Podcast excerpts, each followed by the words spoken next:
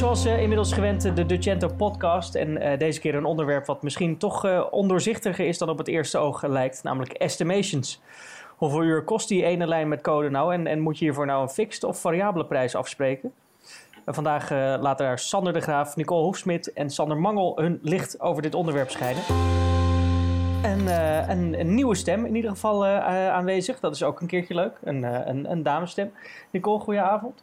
Nicole Hoi. van. Jij um, bent merchant. Je hebt je webshop. Ja, klopt. Ja. In Bretonse strepen. Nou is dat voor een ander niet te zien, maar wij zien dat jij ze aan hebt vanavond. ik, kan niet, ik kan niet meer zonder. Als ik ze niet aanneem, dan gaan mensen klagen waarom ik zelf geen streepje draag. Dus. Ja, precies. Wij, wij zijn als mannen weer uh, lekker allemaal heel veilig in het effen, maar jij toch in het, uh, in het streepje.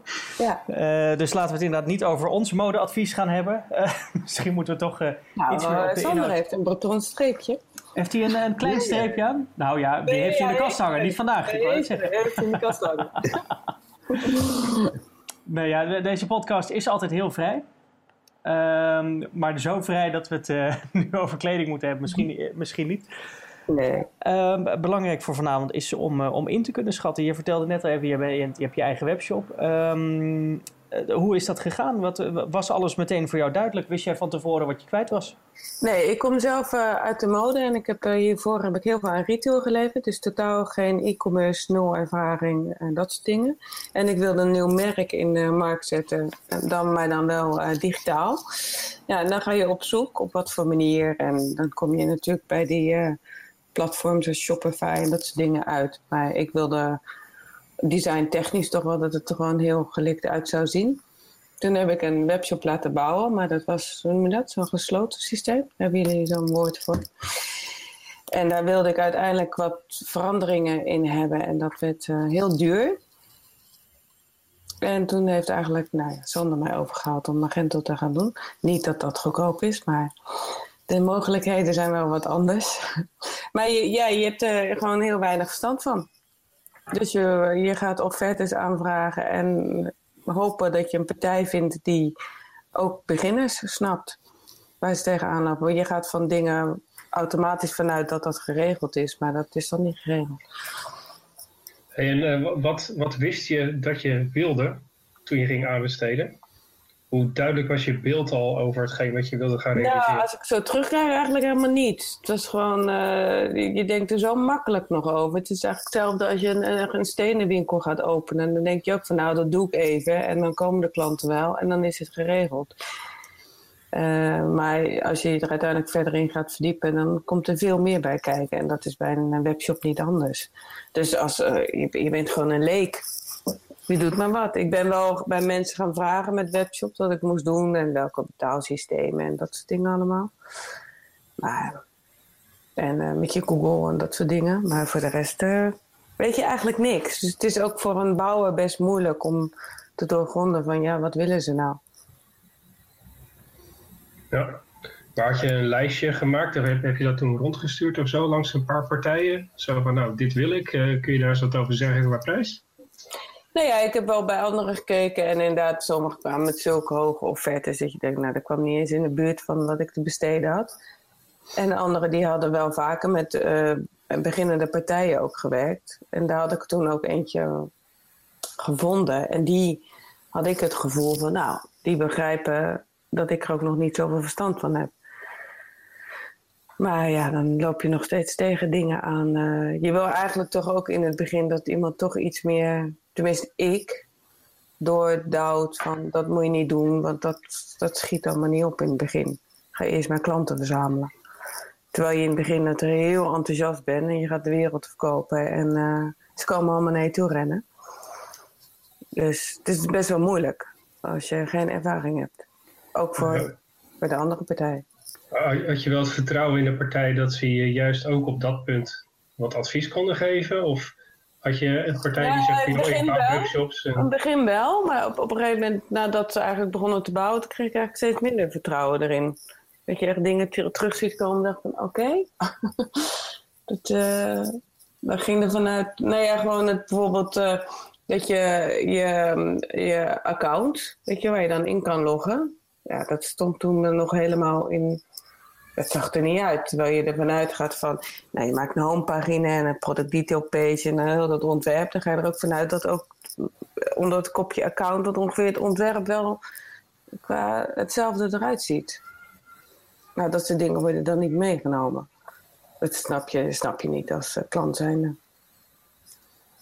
Nee, nou ja, snappen of was, was de, de partij die het voor je deed, was die wel helder in van joh, dit is wat we wel doen en dit is ook wat we niet doen? Nou, misschien wel. Ik bedoel, kan, dat kan ik niet zo helder meer terugbrengen. Maar het is, het is meer een verwachting dat je ervan uitgaat, omdat ze het eerder hebben gedaan. En je snapt toch dat je, als ik een kledingstuk maak, dan weet ik ook dat alles erop en aan moet zitten voordat ik het uitlever aan een winkelier of aan een, uh, aan een klant. Uh, pas als je merkt dat, uh, dat je met, van mijn kant ook, als ik met mensen werk die eigenlijk helemaal geen verstand hebben van kleding produceren, merk je pas van hoe, waar ze allemaal niet bij stilstaan. Ik denk wel dat omdat Magento een, een basissysteem is, met zijn features al klaar, laat me zeggen, dat vooral de bouwers nog wel eens vergeten dat, uh, dat er wel iets standaards op leven. Ja. Ja, als je een heel systeem zelf bouwt, dan zo'n zo'n mijn account pagina, ja, dan ga je vanaf de grond af aan beginnen. Ja. Wat ga ik er tonen? Wat moet erin? Doe maar op. Hoe moet dat eruit zien? Ja. En als je Magento neerzet, dan staat dat al. Dan, dan heeft het al een bepaald design. Wat, ja, of dat, of dat mooi uitziet. Ja, ik denk ook dat een klant in, het eerste, in eerste instantie gewoon alleen maar naar de voorkant kijkt. Ja. Want zo moet het eruit zien. Ja, en dan doet het het toch? Dat is het een beetje. Als je een auto koopt, kijk je naar de buitenkant en wat voor toeters en bellen die heeft. En dan doet hij het toch? Ja, dat is een beetje wat je, wat je denk ik als klant in het begin, als beginneling, meemaakt. Nee. Want waar had jij je budget op gebaseerd? Hoe bedoel je? Nou, hoe had je ingeschat wat voor een budget er nodig was? Of, of... Nee, had ik niet. Ik had gewoon een budget gewoon gereserveerd. Nou, dat moet ongeveer een uh, webshop gaan kosten. En daar zou ik het voor moeten gaan doen. Ja, dus dan, dan is het ook een beetje terugwerken met sommige dingen die wel of niet kunnen ja. Ja. passend krijgen. Ja. Dus ja, nu weet je wel beter van, uh, maar ja, dan ben je al stappen verder. Was een dure les? Kost wat geld? Ja. ja.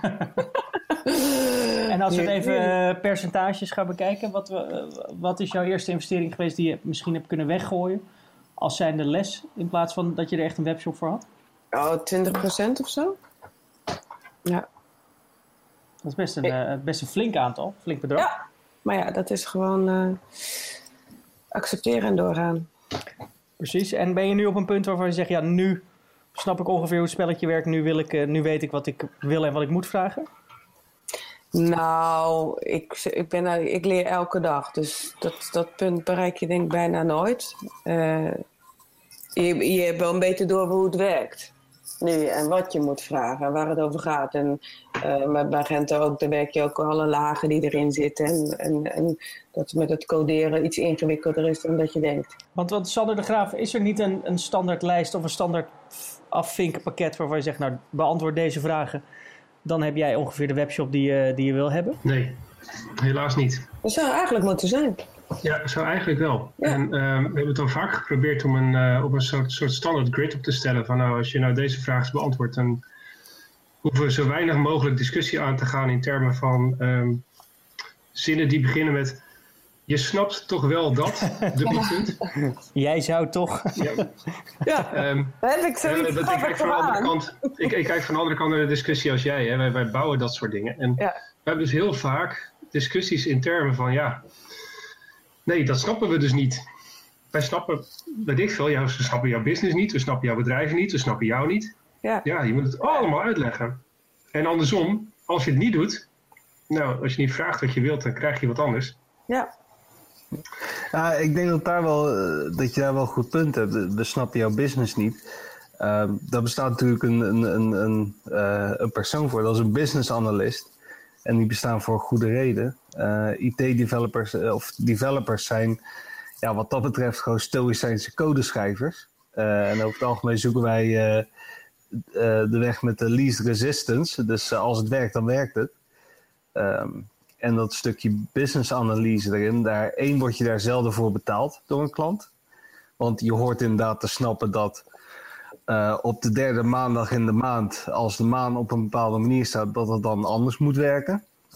Uh, ja, en ik weet ook niet of een developer per definitie een goede business analyst is. Uh, en, en past zoiets wel überhaupt in het budget? Werk je natuurlijk met iteraties, wat ik nu ook heel veel doe. Dan ga je dus eerst beginnen met een stukje analyse. Je maakt wat flowcharts, je bespreekt een feature. Uh, vervolgens ga je een prototype opzetten. Daar wordt nogmaals overheen geïtereerd met een vergadering. Ja, voor een gemiddelde webshop ben je dan al drie keer over je budget heen voor, voor één kleine feature. Ja, ja klopt. Ja, dus er zijn grofweg twee stromingen om te komen tot een soort eindproduct. Hè. Je hebt zeg maar, um, leg het vast en schrijf het zoveel mogelijk uit. En ga dat dan bouwen. Een beetje meer de, zeg maar, de traditionele manier van bouwen. En de hele andere kant, dat is als je het helemaal loslaat. En eigenlijk, ja, er wordt dan ook weer de term aangegeven. Dus iets als Scrum of Agile of wat dan ook. Um, nou, je hebt grofweg die twee um, uh, exponenten in ongeveer dezelfde discussie. Namelijk, hoe moet je het gaan aanpakken? En het mooiste is dat je, als je ergens een beetje tussenin kunt komen. Want je kunt niet alles helemaal uitdefiniëren. En je kunt ook niet alles helemaal vrij laten. Nee. Alleen de vraag is, waar ga je zitten in dat spectrum tussen die beiden? Ja, en zoiets als Scrum of Agile, dat wil wel zeggen dat je een wat groter budget hebt en dat je ook wel wat flexibeler bent in dat budget. Als in dat je kan het zeggen... veel vragen, denk ik, in het begin van de account manager. Je moet gewoon heel veel vragen. En dan, dan krijg je al een beetje een beeld van ook hoeveel verstand iemand ervan heeft. En dan dan kan je ook waarschijnlijk wel zeggen van ja, we gaan gewoon standaard, dit zijn standaard hele belangrijke dingen. Die moet je erin hebben. En dan uh, nog drie dingen of zo van, nou ja, dat kan er ook bij. En dan werkt het allemaal. Maar ja, je verwacht waarschijnlijk veel meer als klant zijn in het begin. Als je, als je er geen verstand van hebt. Dat is gewoon het verschil. Ja. Maar ja, er zijn heel veel partijen die natuurlijk zo beginnen. Is dat niet een, een stukje verantwoording die je van een developer zou moeten kunnen verwachten? Ik bedoel, als jij een pand huurt in de binnenstad, dan verwacht je toch ook dat het leidingwerk gedaan is en dat je niet zelf de elektra meer hoeft, hoeft uh, in te prikken? Nou ja, het probleem van die webshops is ook net zoals met kleding. Er is zoveel mogelijk. Er is zoveel, en het is altijd weer een vernieuwing en het is altijd weer anders. Dus alleen een soort basis, dat hebben wij in kleding ook, die is er wel. En die basis moet gewoon, voor kleding is, weet ik dat het ingewikkelder is, omdat je met verschillende maten zit en dat soort dingen. En veel retouren. Uh, dat soort dingen moeten wel gewoon heel helder zijn. Ja, ik zou bijvoorbeeld een voorbeeld geven, is dat je, dat je in kleding kan je bijvoorbeeld een t-shirtje in 16 kleuren hebben. Nou ja, wat, ik, wat je als leek gewoon niet begrijpt in het begin, is dat je, als je dan in Google gevonden wil worden, wil je al die 16 t-shirtjes wil je natuurlijk laten zien. Dat gaat niet als het maar één URL is. Dus je moet per kleur een andere URL hebben. Dus ik heb dat, nou, dat, dat soort dingen wist ik niet. Maar ja, dat, dat is zo een stuk verder. Maar dat is wel uiteindelijk, voor mij was dat heel belangrijk. En dat je dan, en uiteindelijk hebben we dat met, met mijn webshop, is gewoon elke kleur is een andere URL. Dus als ik dan in de Google Shopping kom, dan zie je allemaal verschillende uh, items. En niet alleen de eerste foto van, in een, van een zwart t-shirt. Zou je... Dat, dat, dat weet je gewoon niet van tevoren zou je als bureau eigenlijk moeten specialiseren op één branche? Nou, dat zou heel gevaarlijk zijn, denk ik. Maar wel uh, misschien twee of drie en niet alles willen doen. Dat je de branche echt snapt, want dan krijg je echt wel, dan word je ook gewoon doorverwezen. Dan krijg je ook klanten, nieuwe klanten doorverwezen. Dus ze weten van, nou, zij zijn goed en zij zijn goed in ja, kleding. Ja, maar die partij waar ik toen zat, die was ook goed in kleding. Alleen, ja, die, ik, was, uh, ik was er niet blij mee. Nee, uiteindelijk is het toch de samenwerking die tot een eindproduct komt. En ja. um, het is zo dat je uh, inderdaad in een, als je een heel ruim budget hebt, dan, dan hoeft het niet een uurtje, hoef je niet op te kijken. Als je wat minder ruim budget hebt, is dat veel strakker. Ja. Um, en um, hoop je dus ook gedurende het ontwikkelproject dat je vanaf het begin right to the point bent. Het enige probleem is natuurlijk altijd, ja, wat weet je niet, hè? Je weet niet wat je niet weet. Dus je gaat zitten ontwikkelen op iets waarvan je eigenlijk niet allemaal even goed weet hoe het zou moeten gaan worden. Nou, ik denk dat een vraag aan een klant is ook al van, uh, ga je Google inzetten? Ja. goede vraag. Maar met name ook als je kijkt naar Er heel veel die het niet doen. Dan denk je, ja. Als je kijkt naar backend processen, Mhm. dan wordt het altijd een stuk lastiger. Ehm, ja, wat doe je dan precies in je, in je winkel? Hoe hou je je voorraad bij? Ja. Ehm, heb je er een fysieke winkel bij? Doe je dropshipment? Ja. En als je die doet, hoe dan? Ja. En hoe hou je, hoe, hoe, als je nou meerdere voorraad hebt, hoe, hoe doe je dat dan? Dat zijn allemaal vragen die, ja, als je ze van tevoren allemaal weet en ook al kunt beantwoorden, is dat heel fijn. Maar heel vaak loop je er toch wel een beetje tegenaan van, oh, wacht even, ja, met, maar met hun doe het even anders met alle anderen. Ja. En die zakelijke Eens. klanten, ja, die specifieke zakelijke klanten zijn toch weer een beetje anders dan die andere specifieke zakelijke klanten. Ja. Het is toch een soort leerproces waar je doorheen moet. En ik zeg al, je hoopt dat je van tevoren zo goed mogelijk to the point bent. Alleen het is altijd heel lastig om, eh, om elkaar dus daar een goede vraag te stellen dat je daar wel eh, weet van hebt. We hebben bij Fit for Me hebben een intern ontwikkelteam. En we hebben finance, we hebben logistics, noem maar op. En wat we heel vaak hadden is dat zij met een uitvraag komen. We gaan dat bouwen. Dat is helemaal gespecificeerd. Dus we hebben een soort verbriefing, dan gaan we bouwen.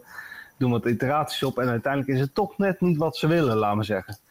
Dus eh, wat we pas hebben geprobeerd is een eh, event storm sessie.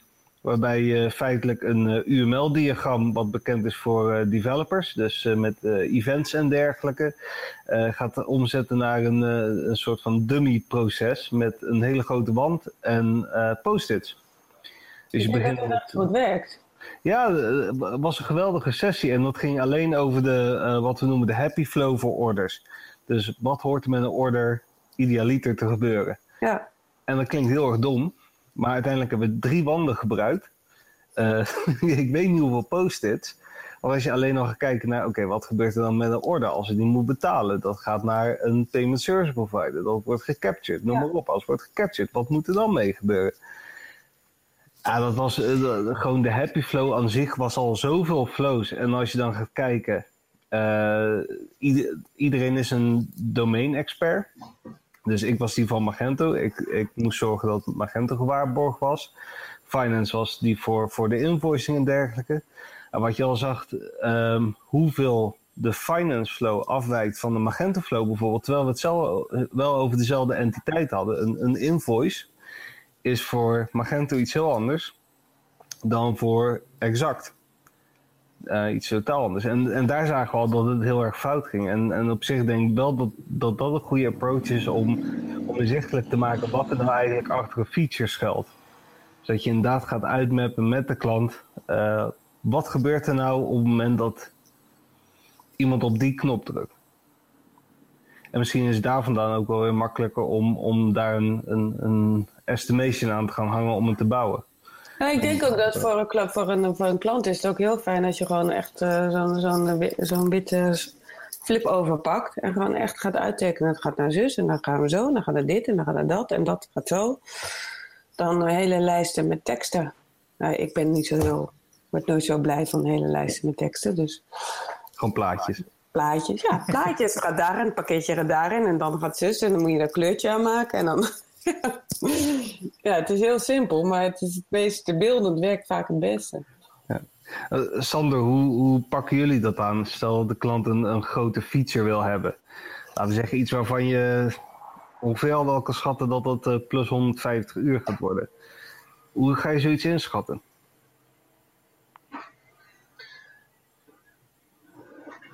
Ophakken in kleine stukjes. En daar vandaan proberen die kleine stukjes eh, één voor één te tackelen. Ook qua beoordeling.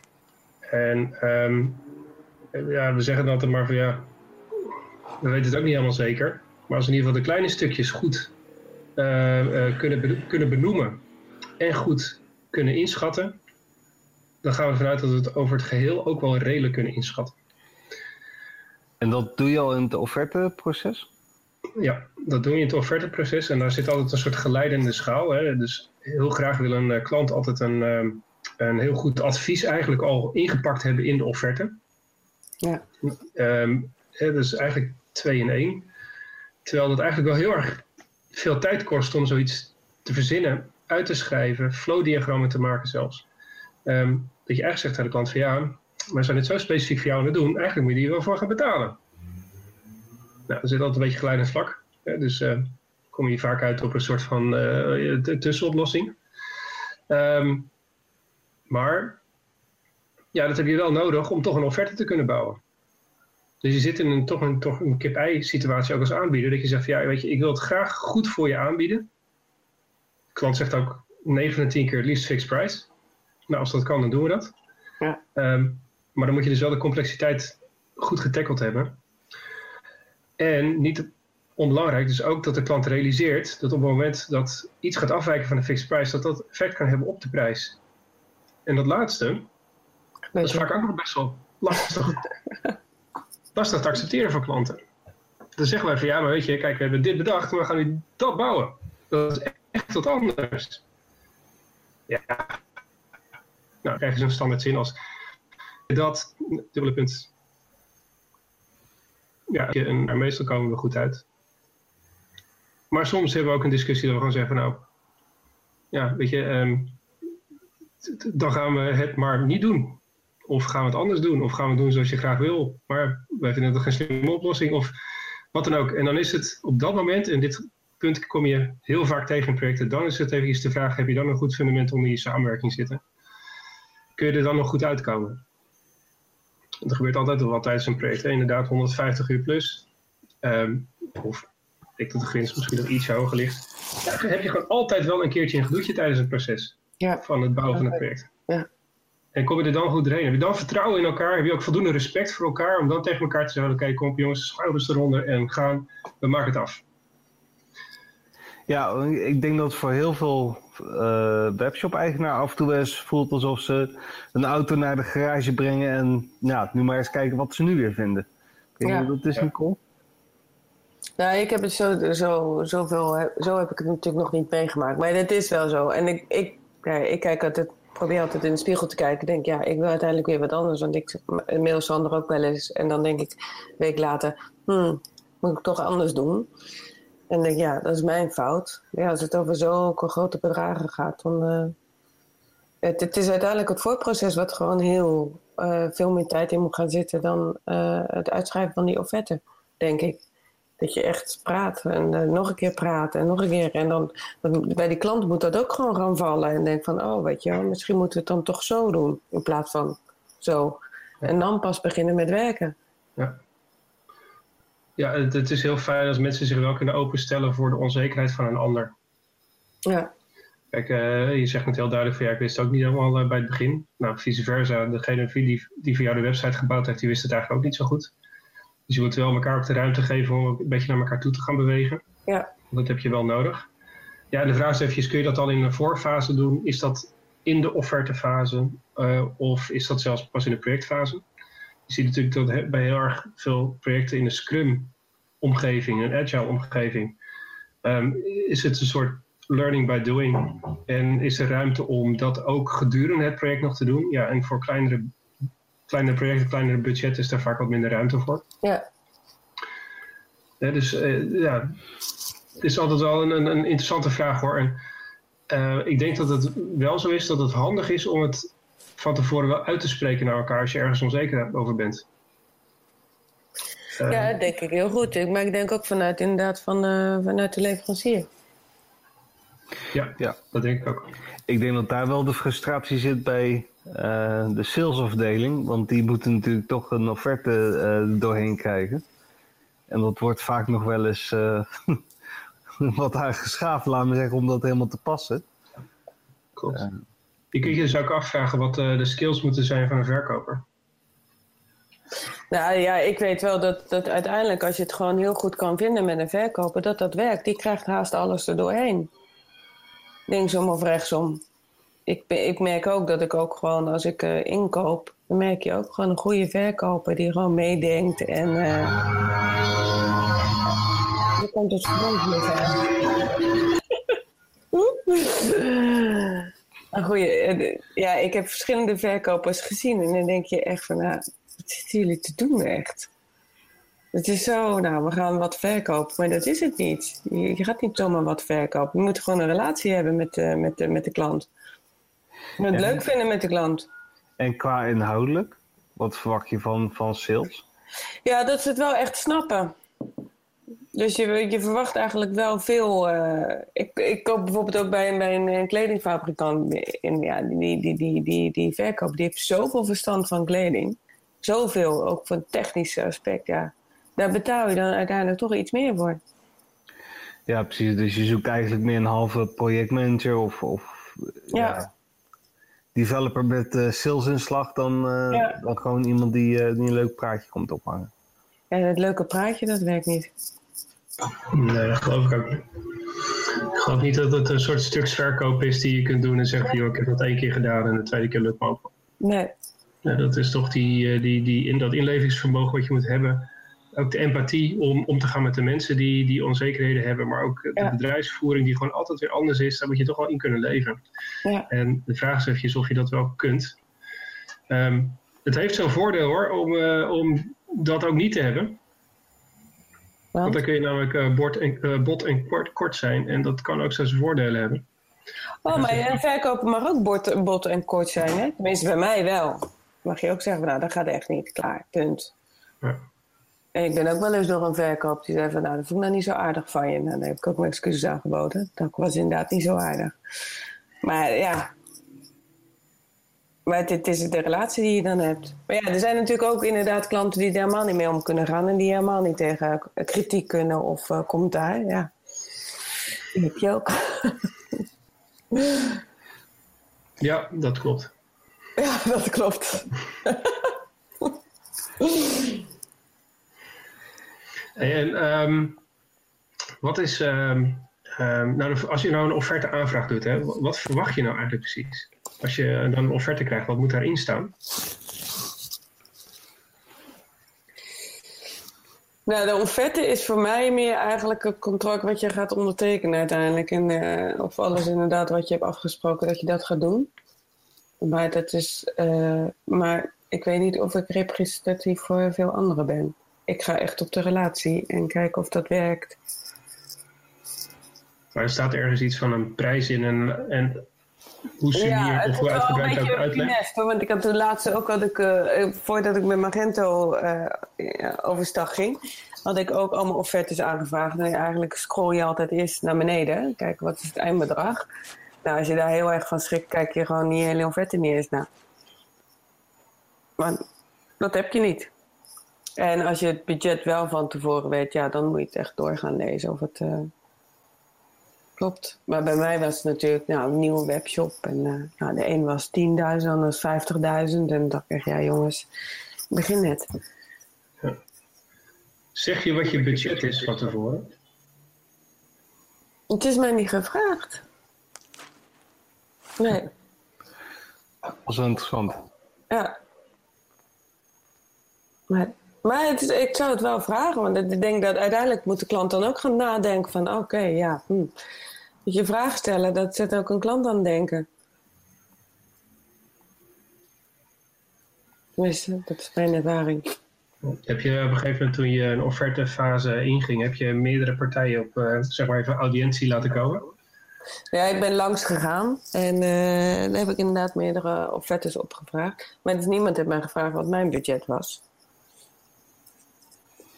Ja, sommige kreeg ik ook, dacht ik echt van, nou, ik weet het niet, maar Misschien moet ik eens wat meer naamsbekendheid krijgen. ja. Maar als we ervan uitgaan dat uh, een gemiddeld uh, Scrum of Agile approach 10 weken is met minimaal 20 tot 30 uur in de week van developers, dan komen we toch wel op een flink budget uit. Ja, ja. ja misschien zelfs al hoger dan komen we toch wel op een budget uit waarop we kunnen gaan zeggen dat... Maar je denkt als starter, tenminste ik ben natuurlijk echt starter, denk je gewoon, er staat een soort basis. Ja, maar is er staat een soort basis en dan denk ik, nou, daar kan toch nooit, uh, weet ik, voor 100 uur in gaan zitten. Nee, maar dat is dus, dus wel misschien een beetje mijn punt, dat, dat we willen allemaal wel zo graag een, een verschrikkelijk agile approach hebben, maar uh, moeten we niet af en toe gewoon af, waterval aanbieden, Sander?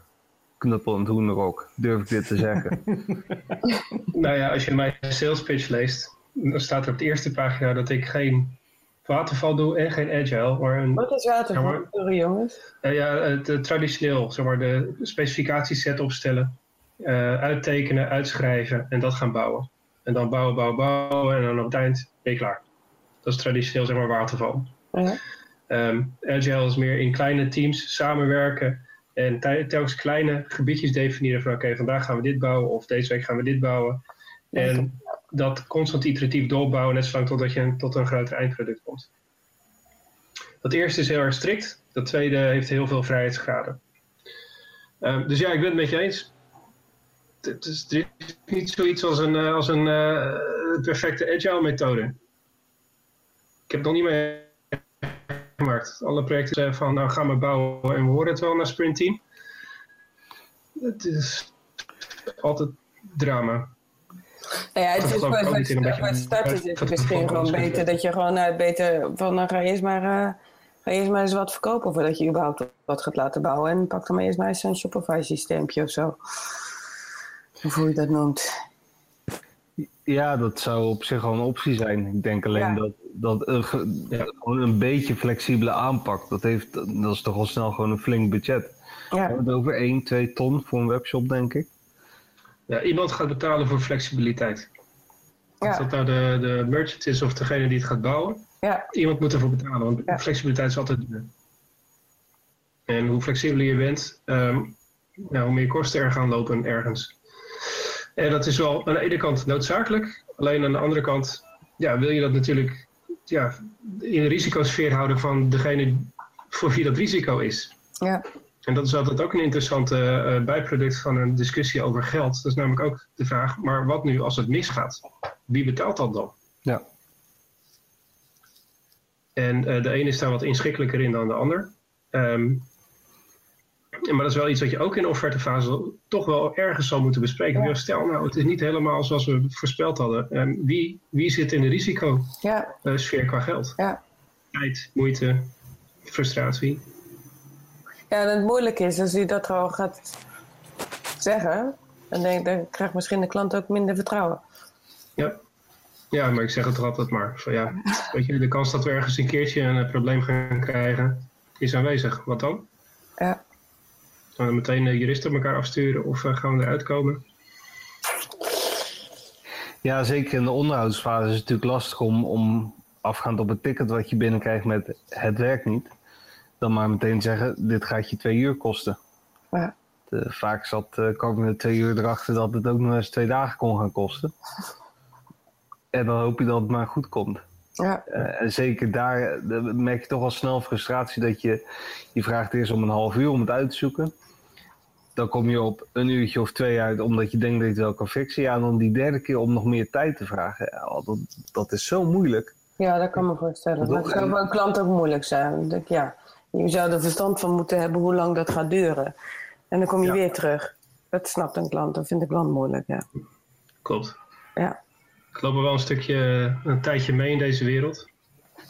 Ik vind het nog steeds super moeilijk om op eerste intuïtie afgaande te zeggen van joh, twee uur, vier uur, acht uur. Ik vind het nog steeds heel moeilijk. Ja. Nog steeds zou ik wel eens een keertje mijn kantoor binnenlopen en zeggen van joh, kun jij dat en dat even fixen? En zeggen ze, ja, dat kan dus niet hè. Weet je, met dit vergeten, dat vergeten. Dus, nou, ook, oh shit. En ik heb gezegd dat we dit snel gefixt hadden. En andersom. Kom ik binnen, nou jongens, ik heb echt een vraag. heb je echt nog nooit, echt zo moeilijk. Nee, vind je, dus oké, doet hij. maar en heft dat elkaar niet een beetje op? Of zit je want dan is het uiteindelijk dat je denkt, nou weet je, het heft elkaar op, dus prima zo. Ja, maar, nou ja, kijk, weet je, um, dat hoop, hoop je altijd maar. Ehm, maar ja, dan kom ik toch weer een beetje op die risicosfeer uh, vraagstuk. Ja. Stel dat ik gezegd heb, het kost een uur, maar het blijkt een dag te zijn. Ja. Betekent dan dat je één uur een rekening gebracht krijgt of acht? Maar je kan volgens mij beter zeggen van uh, standaard uh, van het kost vier uur of zo. En dan de klant terugbellen, nou, het was snel gefixt, het was maar een uurtje. Ja. Dus de klant blij. Ja, maar goed. Niet doen, datzelfde, hè? Datzelfde geldt ook. nee, maar hetzelfde geldt ook nog steeds als je zegt het is 4 uur of het is 10 uur. Het is 50 uur. Ja, als het blijkt dan 150 uur te zijn. Ja, dan is Ja, kijk, dit, dit, dit is op alle levels van, van formaten. En um, ook daar weer voor geld weer, wat we eerder ook zeiden. Uiteindelijk is het toch een kwestie van opknippen in kleinere stukjes en dat proberen inzichtelijk te krijgen. Ja. In plaats van te proberen het hele overzicht te blijven houden over één heel groot ding. Um, maar ja, um, het valt soms niet mee. Dat lijkt. Nee, ja. Als het mij leuk blijft vinden, toch? Ja, zelfs daar heb ik af en toe nog wat vraagtekens bij natuurlijk. Ik denk dat dat een hele andere podcast moet worden hoor. Dat, dat, Volgende week, levensgeluk. Ja, de meest frustrerende uitdrukkingen van klanten. Ja. Dan, uh, dan, uh, dan moeten we hiermee afsluiten. Dan zit de tijd er helaas weer op voor, uh, voor deze aflevering. Um, hier is nog veel meer over te zeggen. Ik de, denk dat dit ook een van onze onderwerpen gaat worden die we op de Major Conference gaan uh, behandelen. Zo eventjes te voelen hoe erg dat nu al leeft uh, bij ons. kijk daarvoor zeker eventjes op onze web, website decento.org voor, voor meer informatie. Um, voor nu wil ik jullie van harte bedanken. De experts waar je naar geluisterd hebt, dat waren Nicole Hofsmit, Sander Mangel en Sander de Graaf. tot zover deze podcast. Dankjewel.